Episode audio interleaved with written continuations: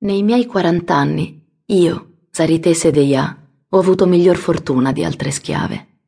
Vivrò a lungo e la mia vecchiaia sarà gioiosa, perché la mia stella, la mia Zetual, brilla anche quando la notte è nuvolosa.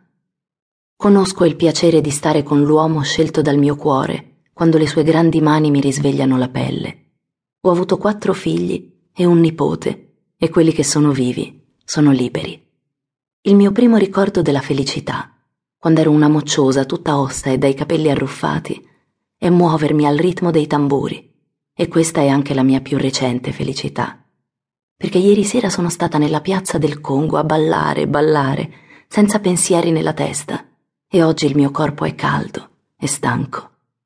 La musica è un vento che si trascina via gli anni, i ricordi e la paura, quell'animale acquattato che mi porto dentro con i tamburi scompare la Sarité di tutti i giorni e torno a essere la bambina che danzava quando a malapena sapeva camminare.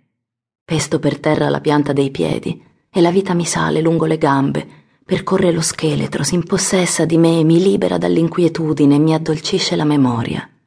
Il mondo rabbrividisce.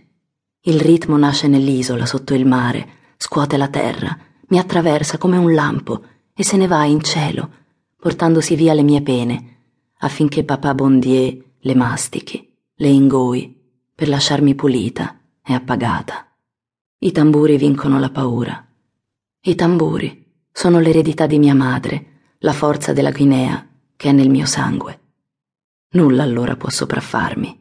Divento devastante, come Ersulì, l'oa dell'amore, e più veloce della frusta. Tintinnano le conchiglie alle mie caviglie e ai polsi, domandano le zucche, rispondono i tamburi djembé con la loro voce di bosco e i timpani con la loro voce di metallo. Invitano i Jun Jun che sanno parlare, rimbomba il grande Maman quando lo colpiscono per chiamare i Loa. I tamburi sono sacri. Tramite loro parlano i Loa. Nella casa in cui sono cresciuta nei primi anni, i tamburi rimanevano zitti nella stanza che condividevo con Honoré, anche lui schiavo, ma spesso uscivano a passeggio. Madame Delphine, la mia padrona di allora, non voleva sentire rumori da neri, solo i gemiti malinconici del suo clavicordo. Il lunedì e il martedì dava lezioni a ragazze di colore e il resto della settimana insegnava nelle dimore dei Grand Blanc, dove le signorine disponevano dei loro strumenti, dato che non potevano usare quelli che suonavano anche le mulatte. Imparai a pulire i tasti con il succo di limone, ma non potevo fare musica perché Madame ci proibiva di avvicinarci al suo clavicordo, né ne avevamo bisogno. Honoré poteva far sgorgare la musica da una pentola. Qualsiasi cosa nelle sue mani aveva tempo, melodia, ritmo e voce. I suoni erano nel suo corpo. Li aveva portati dal Dahomey. Il mio giocattolo era una zucca vuota che facevamo suonare. In seguito mi insegnò ad accarezzare con delicatezza i suoi tamburi. E questo sin dall'inizio da quando ancora mi doveva tenere in braccio e mi portava ai balli e ai riti voodoo in cui lui scandiva il ritmo con il tamburo principale affinché gli altri lo seguissero. Così ricordo. Honoré sembrava molto vecchio, benché a quel tempo non avesse più anni di quanti ne ho io ora, perché gli si erano raffreddate le ossa. Beveva taffia per sopportare il dolore a ogni movimento, ma più che quel liquore aspro, per lui la medicina migliore era la musica. Al suono dei tamburi i suoi gemiti si trasformavano in risate.